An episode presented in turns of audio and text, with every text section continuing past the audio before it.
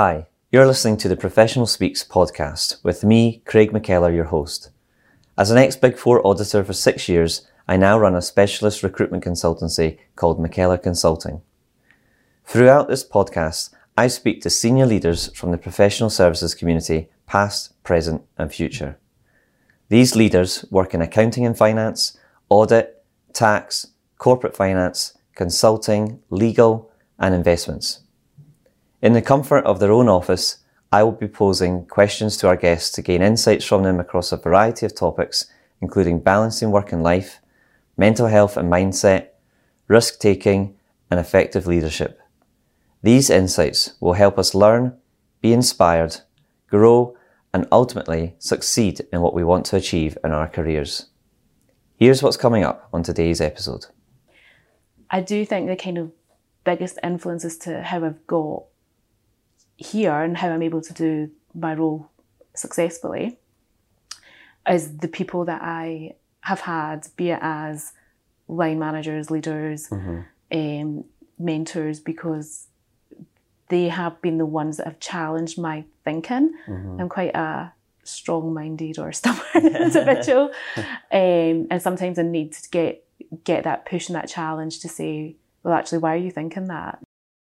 Today I am joined by Karen McBride, who discusses her career, which led to becoming an audit director in practice before moving on to a head of finance role.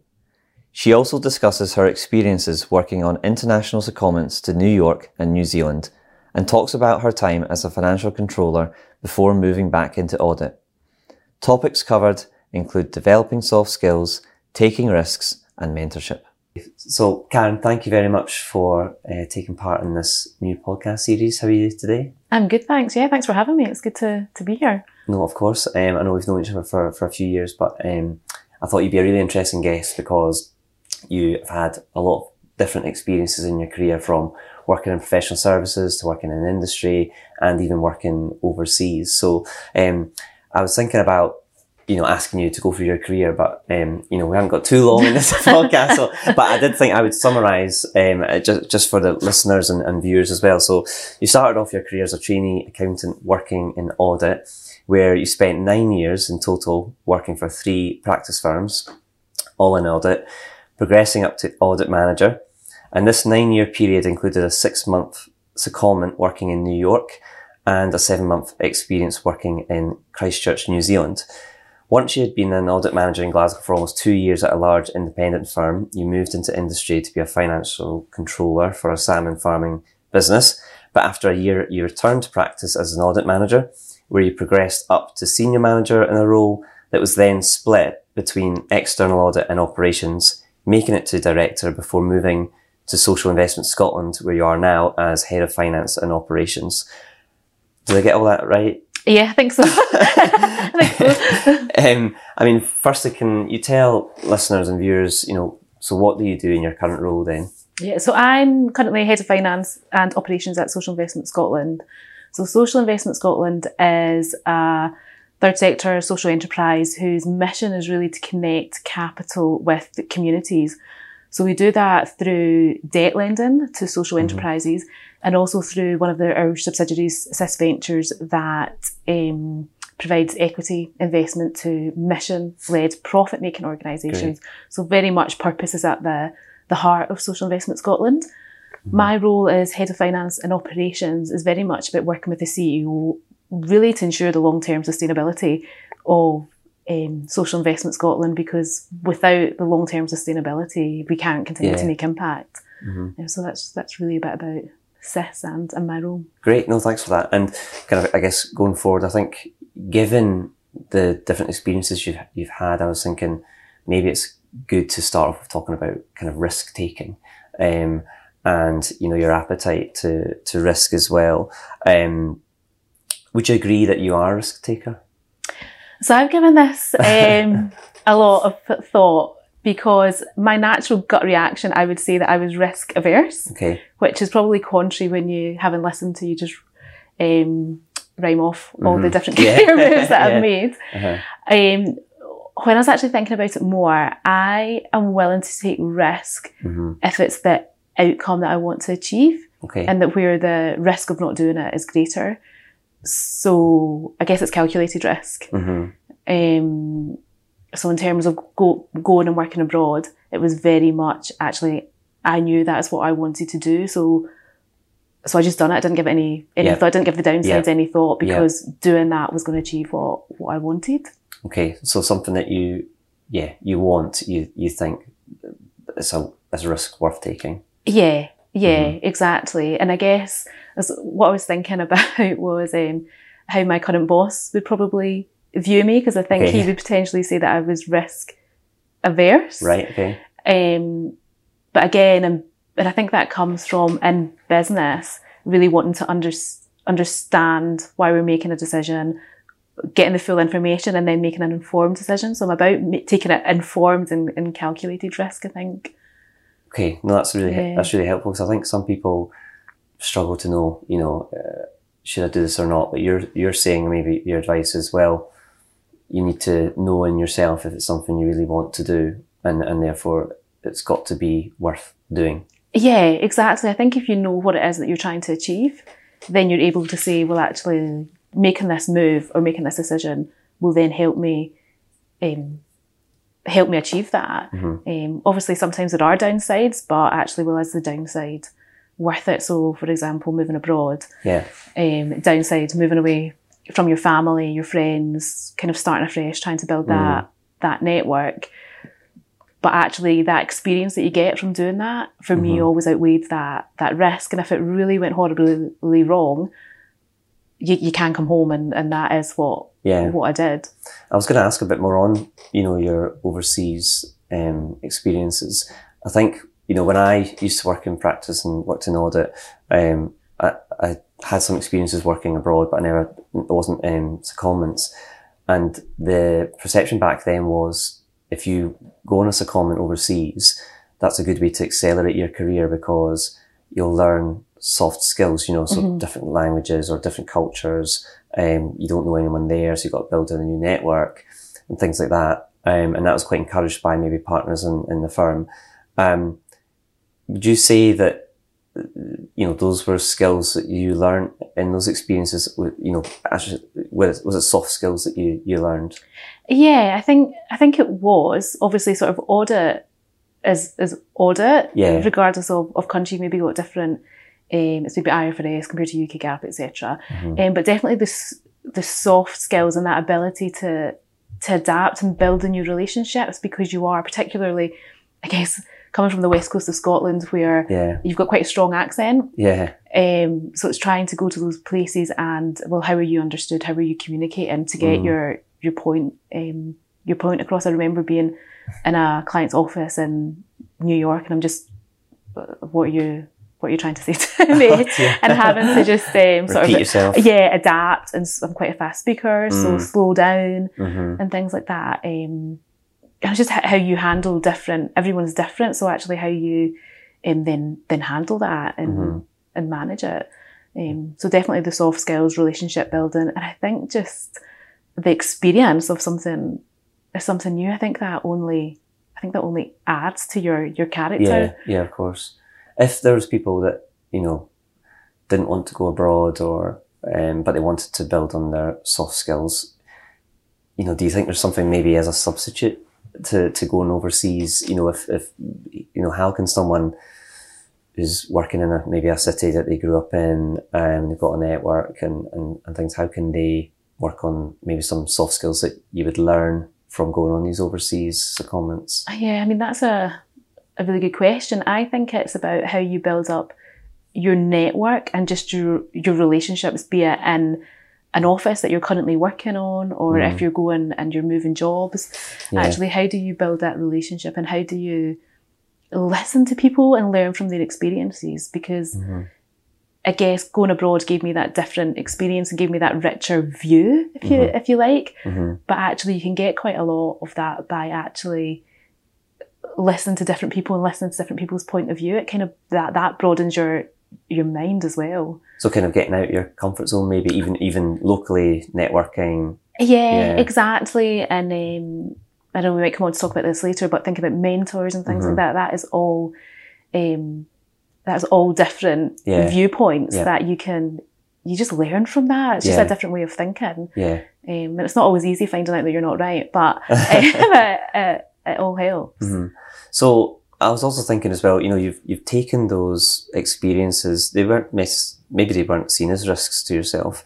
Um, so let's say they're experiences, but you need to have, I guess, something within you, you know, like a drive or ambition to to go and do those things. You know, for you, you know, where does that kind of drive and ambition, I guess, or or or yeah, drive, let's say, to come from? You know, Yeah. from early on in your career or before that even? Yeah, so I've actually, so I've thought a lot about it, like over the past six months actually, am I ambitious? Mm. Um, because again, I think you look at my CV and so would say that I'm quite an ambitious person. Yeah. Um, I don't know if I am naturally ambitious. Um, I don't have this desire to to say be CEO. I don't have okay. I have this next line that I need to get to. But what I do always want to do is I want to make sure that I add value Mm. to an organisation, um, and and always do my best. Mhm. And I think a lot of that comes from sort of childhood experiences. Um, so my mum is a, a single parent and very much had to work. So she's not a sort of professional Mhm. sort of career woman, but um, always had to work really hard in order to to provide. And it was always, I guess, drummed into us, and we always had that awareness Mm. through what she was doing that ensuring that you've got a job in order to do what you want to do, be it you want to, you know, buy a house, have a nice lifestyle, Mhm.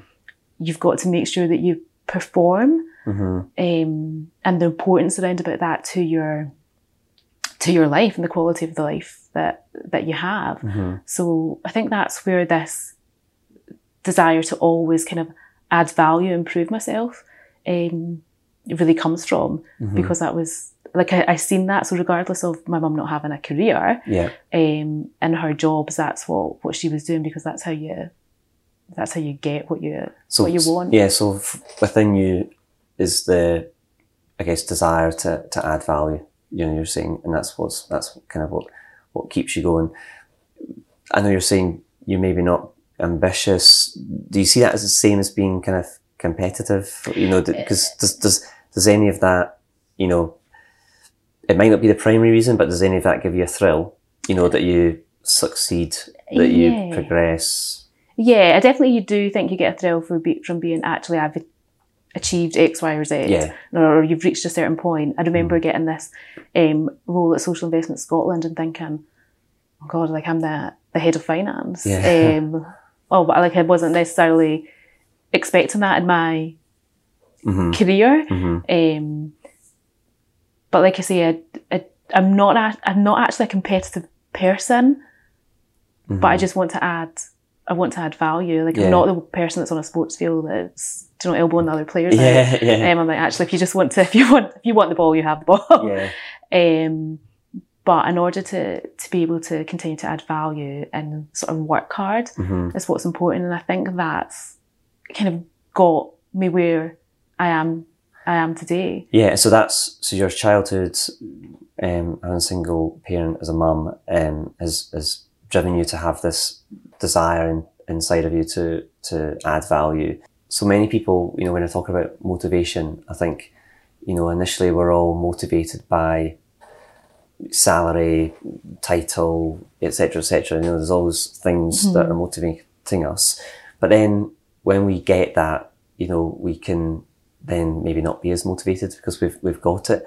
So I I feel that um, when people keep succeeding or keep going, they need motivated by things other than things, if you if you like. So that kind of inner motivation. Like, would you agree with with that? You know, you're doing it for. You're not doing it for reward, or you know, do you know what I mean? Yeah, no, I would, I would completely agree because I think if you're fortunate, you get to a certain point in your career and you think, well, actually, I've, I've achieved more than what I kind of ever set out to be. I've got a, a level of salary or whatever that you're comfortable with that can provide you with the lifestyle that you want or provide your, if you've got family, with your mm-hmm. family with the lifestyle that you want. But I think there always has to be something that keeps you going. If not, like for me, coming in and doing the same job day in, day out for the rest of my life doesn't fill me with excitement. That would actually fill me with with dread. Yeah, So it's actually what keeps you, what keeps me going is just that desire to always learn and develop. So I think as long as the job is is challenging you and you get that opportunity to really develop your yourself as well, um, like I think that's that's invaluable. Yeah, I think a lot of people in professional services, you know, I mean, I, I speak to people every day and, you know, smart people and driven people and people that, you know, not just in audit, but other specialisms, um, you know, they don't want to stand still for too long. They want to be developed. They want to be pushed. And that's just because of like who they are and, and, and, and they want that, um, you know, extra experience to keep de- developing them. Um, would you say that your past experiences, like in your jobs, has shaped you into who you are for this role as head of finance, or you know, has it been has it been people, mixture of both? Like, what would you? Uh, Yeah, yeah. So definitely, I definitely would say that it has shaped me. Um, I think audit and professional services, just kind of as you said, naturally gives people that. Um, well, audit gives you all that round, that kind of rounded view. You're going out seeing a lot of different organisations. You're thinking about control environments, all that sort of things, Yeah. which boards naturally love because they want to make sure that the control environment's operating effectively. And I think professional services, there, there tends to be a certain type of people, person even, in professional services, normally tend to be quite ambitious. They do want to mm-hmm. push themselves. And I think that that then pushes you Yeah, to be the best that you can be. So I think that does shape part of you and has probably shaped part of me. I do think the kind of biggest influence as to how I've got here and how I'm able to do my role successfully is the people that I have had, be it as line managers, leaders, um, mentors, because they have been the ones that have challenged my thinking. I'm quite a strong-minded or stubborn individual, um, and sometimes I need to get get that push and that challenge to say, well, actually, why are you thinking that? Does that actually make sense? If you take a step outside your own world and think about it from someone else's perspective, how does that actually look? Which is a challenge you need when you're actually leading a team. Um, and it's definitely sort of my old um, boss and um, a current mentor have, have definitely done that to me. And they probably, their perspective and their value, I think sometimes could actually outweigh the the experience that you, you get in, in doing. and you're quite lucky to have that, you know, leadership because you're saying that's in your last role. So you know, maybe it wasn't in the roles before that, and for and for and for people, um, you know, listening to this, they might not feel, well, I've got, I've not got someone, you know, a, a senior person that's talking to me, um, like that. So would you say that's, I guess now going forward for your rest of your career, you know, you don't know what that's going to look like, but would you always, would that change how you think about where to, to join or, you know, whether to stay, you know, basically what I'm saying is, is it based more on, um, the people you're going to be reporting to in the senior leadership rather than a brand, a a name type of thing that maybe a lot of us look for in a, an original employer because we think that's a good place to go and learn. Yeah, one one hundred percent. I think the people that you're working with, so your peers, and then also the person that you report into and the leader and the leadership of that organisation is probably one of the key things that that I look for and mm-hmm. will look for uh, going forward. Because if if you don't have that, for me, it's difficult to see actually how you then are able to deliver the value that you want to Yeah. um, bring to the organisation and how you can really achieve that. I maybe arrogantly do think that I can bring a lot of value to an organisation. So um, I almost feel that I, if you were working with a leadership team where you weren't able to do that, it's also not fair in the organisation because they're paying for someone who mm-hmm. and not getting the most out of it.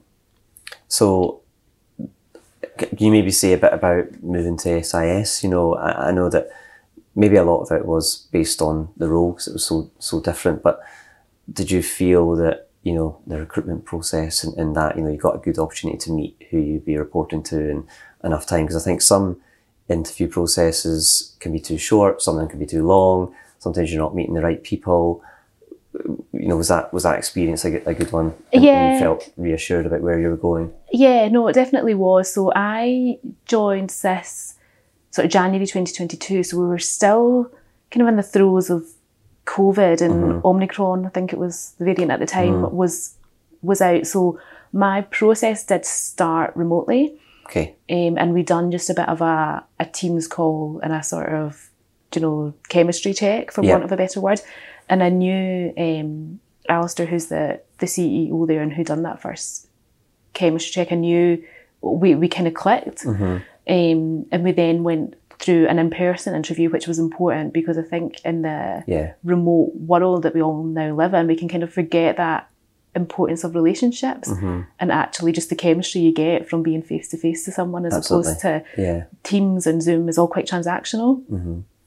Um, so yeah, done that face to face, and then I had another interview with the chair of the board and um, also Alistair at that point. So I sort of Great, met yeah, Alistair so- three times throughout it, um, and sort of got the sense that we could definitely work together. That I was going to be in a position where I could um, help influence, do you know, over the, Yeah. the, the full organisation and have um, have an input. I am very opinionated, so uh, being able to to know that I was gonna, my voice was going to be heard was was key. Great.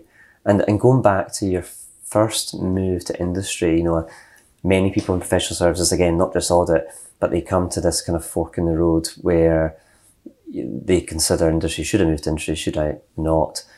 You moved to be financial controller, which, you know, sounds great, and, you know, for, from um, a salmon farm business. Um, can you tell us a bit about maybe why you decided to make that move then? Yeah, I, I got to a point. So I had obviously been in audit my full career, had been abroad, really enjoyed that. Moved back and went into um, audit. Coming mm-hmm. back now, that was for me. That was kind of the right thing to do mm-hmm. because moving back into audit from being abroad was an easier transition mm-hmm. than kind of moving into industry at that point. And then was with the firm for three and a half, not four years. Had a great time. Yeah. Felt um, challenged. I was continuing to learn, and was reaching this point in my career where they were talking about senior manager, mm-hmm. and I had that that sudden fear, like, oh, this is my this is my career for the rest of my life if I make that that hmm. move just now. Is that is that really what what I mm-hmm. want to do? Mm-hmm. When you're in professional services, everyone talks about industry. It's like the bright shining lights of, Yeah. of industry that you feel that you're missing out on something if you don't mm. if you don't try it. So I just felt that that was the right time to try it before you kind of progress as senior manager and then you're then with a certain salary. How does that work to mm-hmm. kind of move into Yeah. to industry roles and things like that. So yeah, I decided that I, I would I would try it to Give be it honest shot, with you. And it was really all because um, you you always think there's this the grass is greener. Yeah. And and so what was your experience from it? You know, Yeah, so I was there for I think just about a year. Mm-hmm. Um, my role primarily was focused around about sort of preparing management management accounts. It was part of a large overseas group, Mm-hmm. so there wasn't that much, um, I guess, financial management, etc., going on in house. It was very much sort of do the management accounts. It became quite a, I guess, a process driven Mm-hmm. um, part of the role, and I, d- I just didn't feel that I was learning or Mm-hmm. that I was being being challenged. I missed that push yeah.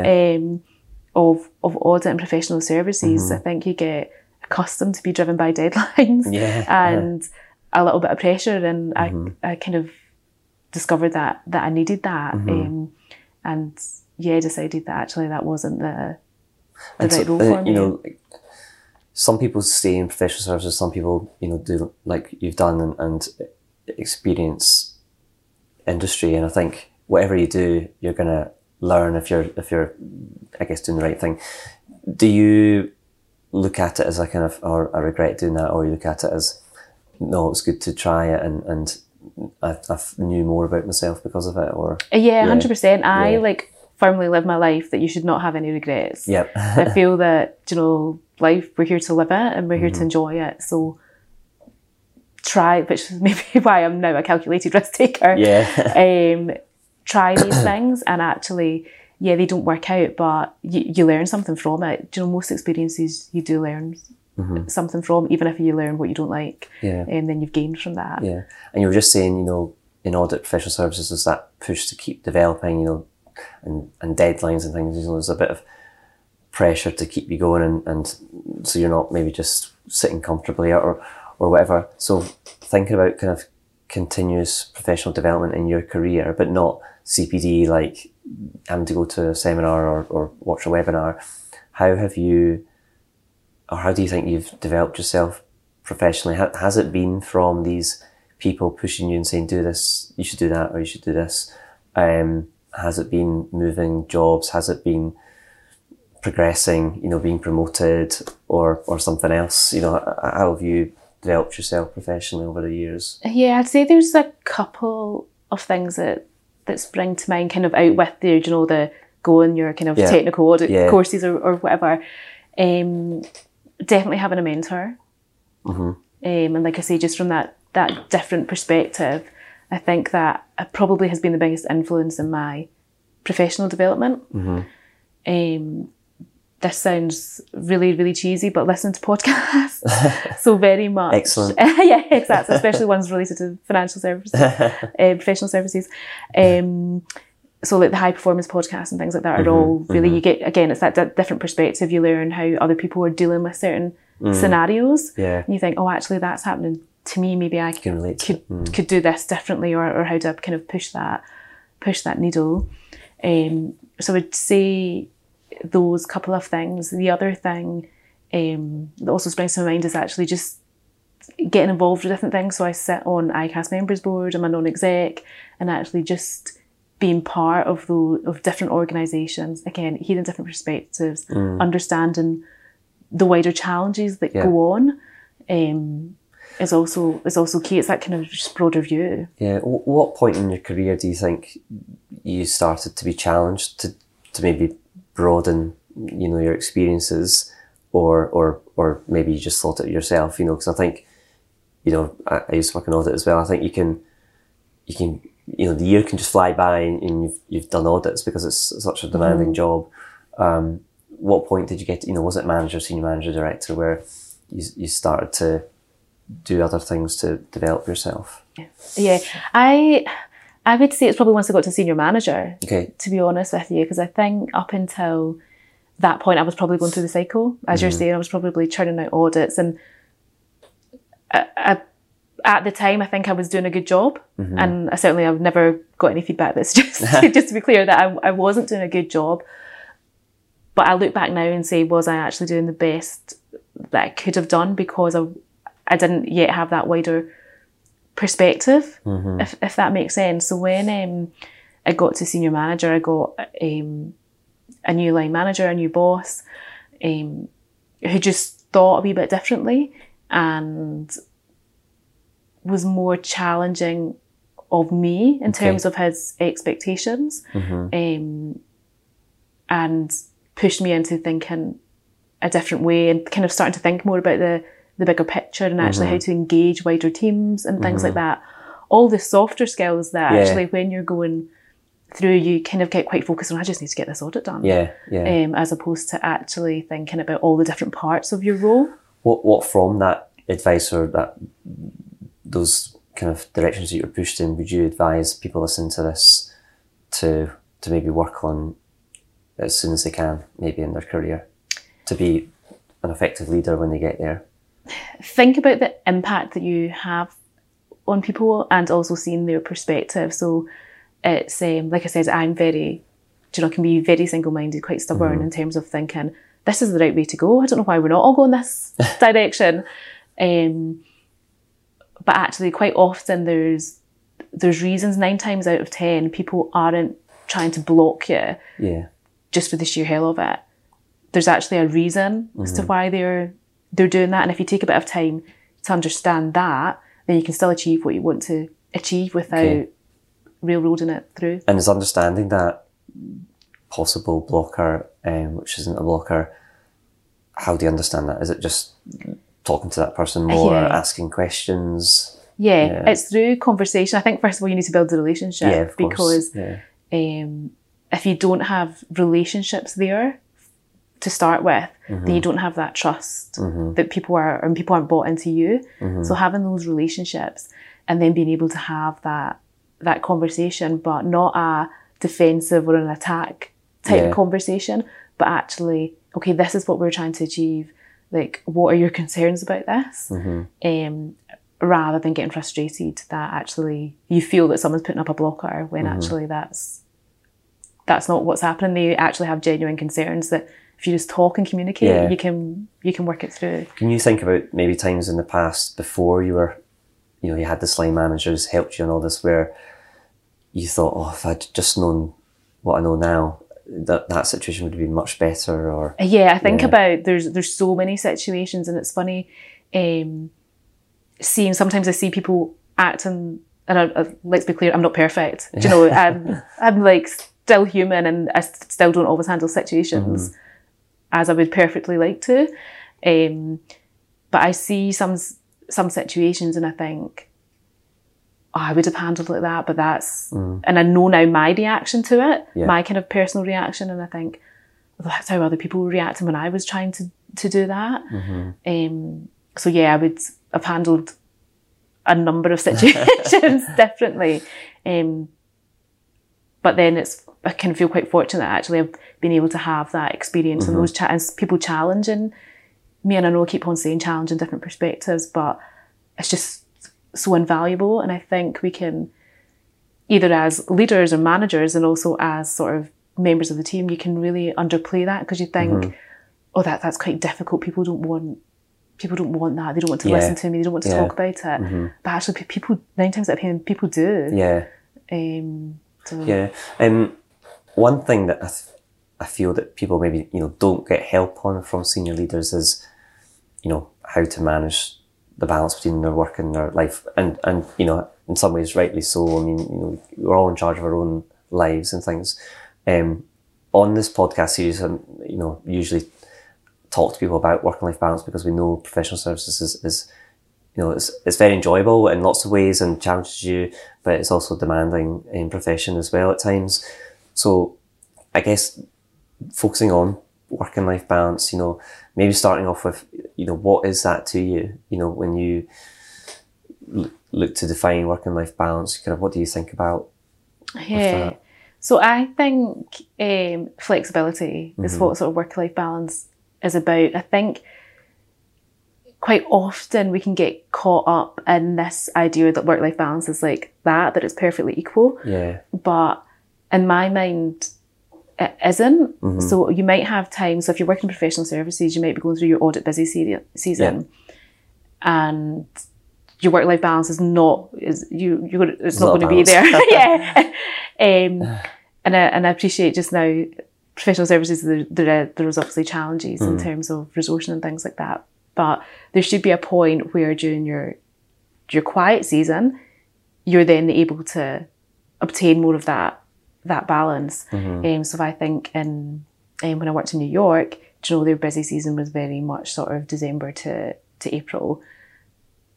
So you worked really hard during that time, but then you were able to get that flexibility after after that point in time. I think if you work in industry, you're you know you've got your quarter end, your month ends, which are really intense periods. Yeah. But in your middle, it's um, quieter, so you might finish at three o'clock rather than five or, or whatever to do what you need to do.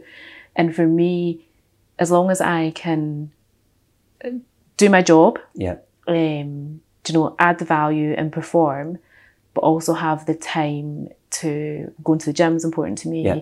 do my non-exec roles, spend time with family and friends, as long as I can make that happen. So it might be that, um, so I was actually doing some work from a non-exec role on Friday afternoon, so I kind of finished work early, mm-hmm. but then I started, you know, during the weeks at, at seven, I was like, I actually need to to finish this stuff. This is important. So it's having that flexibility in order so that you can you can mm-hmm. fit in what you you want to fit in. Yeah, having that perspective, isn't it? I think I think if you are, you know, yes, there's going to be really busy times in your job, whether you're in industry or in, in professional services, but you know, you, you can't let it kind of consume your life as such. You know, like you're saying, you know, see your family, see your friends, get to the gym, you'll do exercise. You have got time for those things. And if you, I guess your employers want you to, to do something other than work, they, they know it's a busy time, but do something other than work because that's going to help you perform well and keep you in the right kind of state mentally as well. Yeah, exactly. I always have this.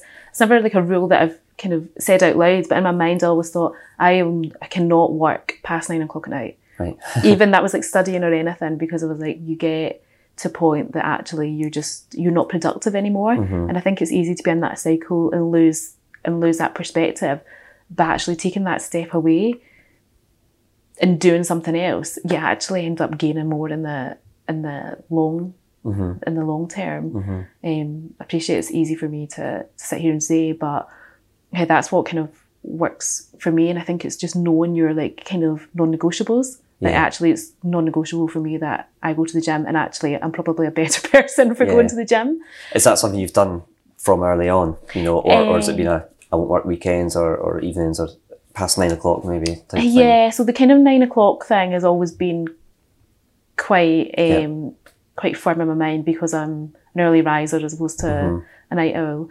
Um, I would say I've definitely got better with almost these are my non-negotiables um, as I have got more advanced in my career, and it, it is maybe it is maybe easier to do that. Yeah. But I would definitely encourage people to think about actually these are the the three things that I know I have to have to do, and sometimes actually the work thing is the biggest priority because you do Yeah. it. You've got an audit to sign off, or you've got an investor presentation, and that's Just needs that's fine, and that just has to be a priority. That, but mm-hmm. it means the next week, once that audit is signed off, or once that investor presentation is done, can say no, actually, this is really important to me, and this is what I need to mm-hmm.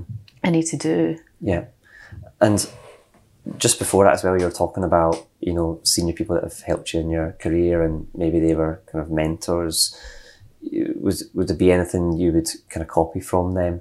You know, and, and if you were to be a mentor, or maybe you are a mentor, or Yeah, so I, I don't know if I'd class myself officially as a mentor, but there's a couple of people that I used to work with that definitely try and great. you know help and Great, yeah. and and shape them. There's loads of things from my mentor that I do do copy. I actually Mm-hmm. challenge myself sometimes. I think, what would he say to me That's in good, this yeah, situation? yeah.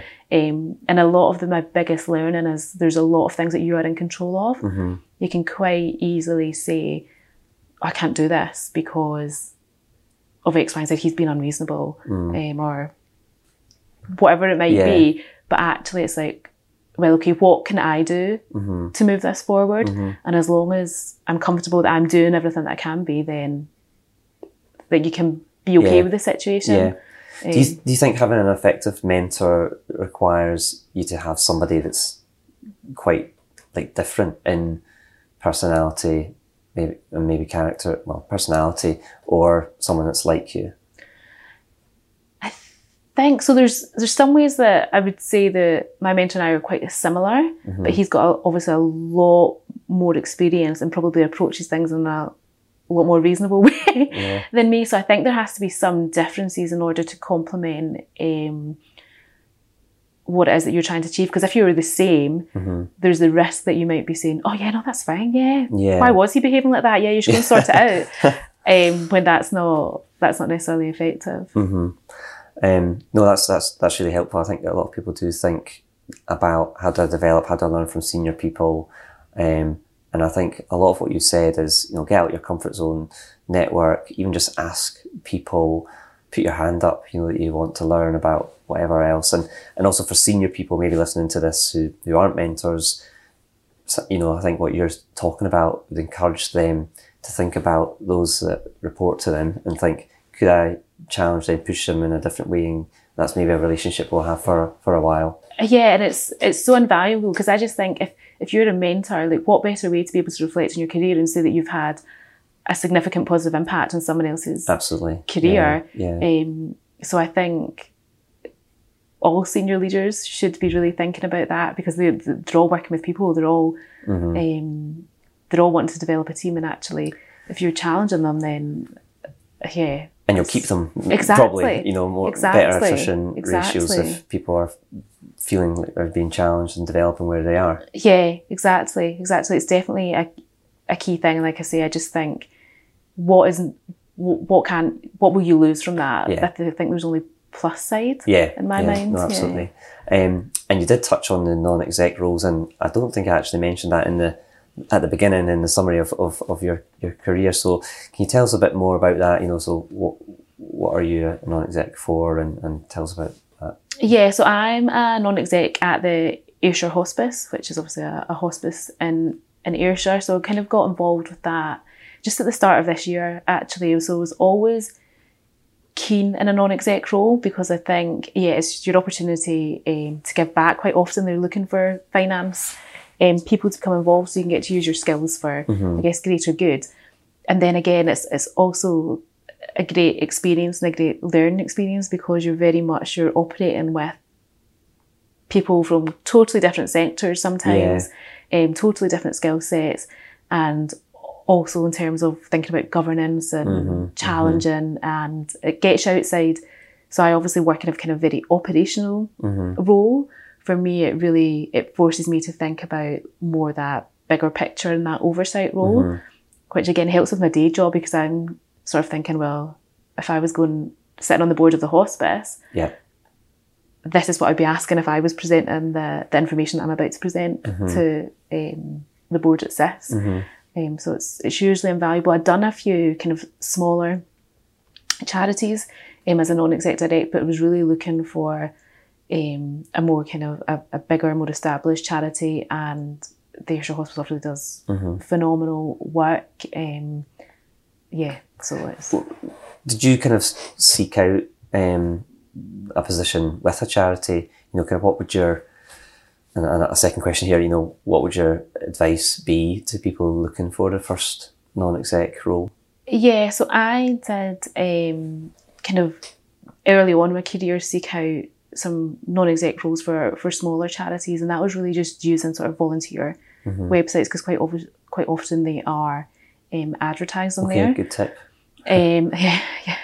Um, I probably was getting to a stage where I felt that I probably wasn't the right person, the right skill set for them because they were looking for kind of more operational um, people. Okay, Um, whereas I wanted to more really be on that that s- step back view, and the the hospice has always been obviously from from Ayrshire, um, so it's always been quite a big charity locally, and had seen that they they had been advertising for trustees maybe the year before, and I just moved into my role at SIS, felt that it wasn't the right time. Um, but then I seen sort of at the start of the year that, and it was actually on LinkedIn. I seen um, they had shared an ad or someone had liked an ad and things like that. So you don't some, quite often like you don't necessarily feel that it's it's powerful if you're not getting Yeah. anything from it. But actually, yeah, that was that was where I I seen it. So yeah, definitely worth it. and you- you're saying, I guess, you said before, what you learnt from it was the governance side in terms of maybe challenging people as well. Is that is that the most you've learnt from it? Is, is there anything else you want to highlight? Yeah, learnt? so I think um, so. I'm obviously still quite quite new at it, um, but I would say that the oversight and the governance perspective, and again, and I keep I keep coming back to this, but see, like the relationship piece, because ultimately the only way people are going to move or things are going to move forward is if you have the relationships there Yeah. um, to build it and to help to help them. So I'd say also that actually how we how am I then building effective relationships with a, a new board and also another kind of exec team, um, which is which is key. Whereas before I would just have went in and said, "Oh, let's do X, Y, Z," Yeah, yeah. and that's that's not effective. So you think you'll look to do more non-exec roles as, uh, if time allows? yeah, yeah, exactly. Yeah, definitely. I think in the future it, it would be, yeah, it would be definitely something that I would like to uh, continue with. I think the challenge is obviously s- kind of still working full time and, Yeah. and things like that. It's how you balance, how you balance it all to still be able to retain all the things that I want to do to maintain that sort of work life balance. And I think there's some things that you have to say no to, but definitely um, would be something I'd be doing in the future. Great. Well, no, it's been really interesting talking to- to you about your career. You know, so many different experiences that you've learned from that hopefully listeners and viewers will will take a lot of insight from. Um, and I like to finish up um, these podcasts with a question, which is just, um, can you give us a personal uh, goal that you have over the next twelve months, and that can be something in your kind of personal life or it's personal but in your professional life? Um, good question. so, do you know, see, just to continue, I know I keep saying that, see, just to continue to learn, I always think if I get to the end of the year and I can look back and think, do you know, we've achieved what we wanted to achieve and I've learned something along the way, Mm-hmm.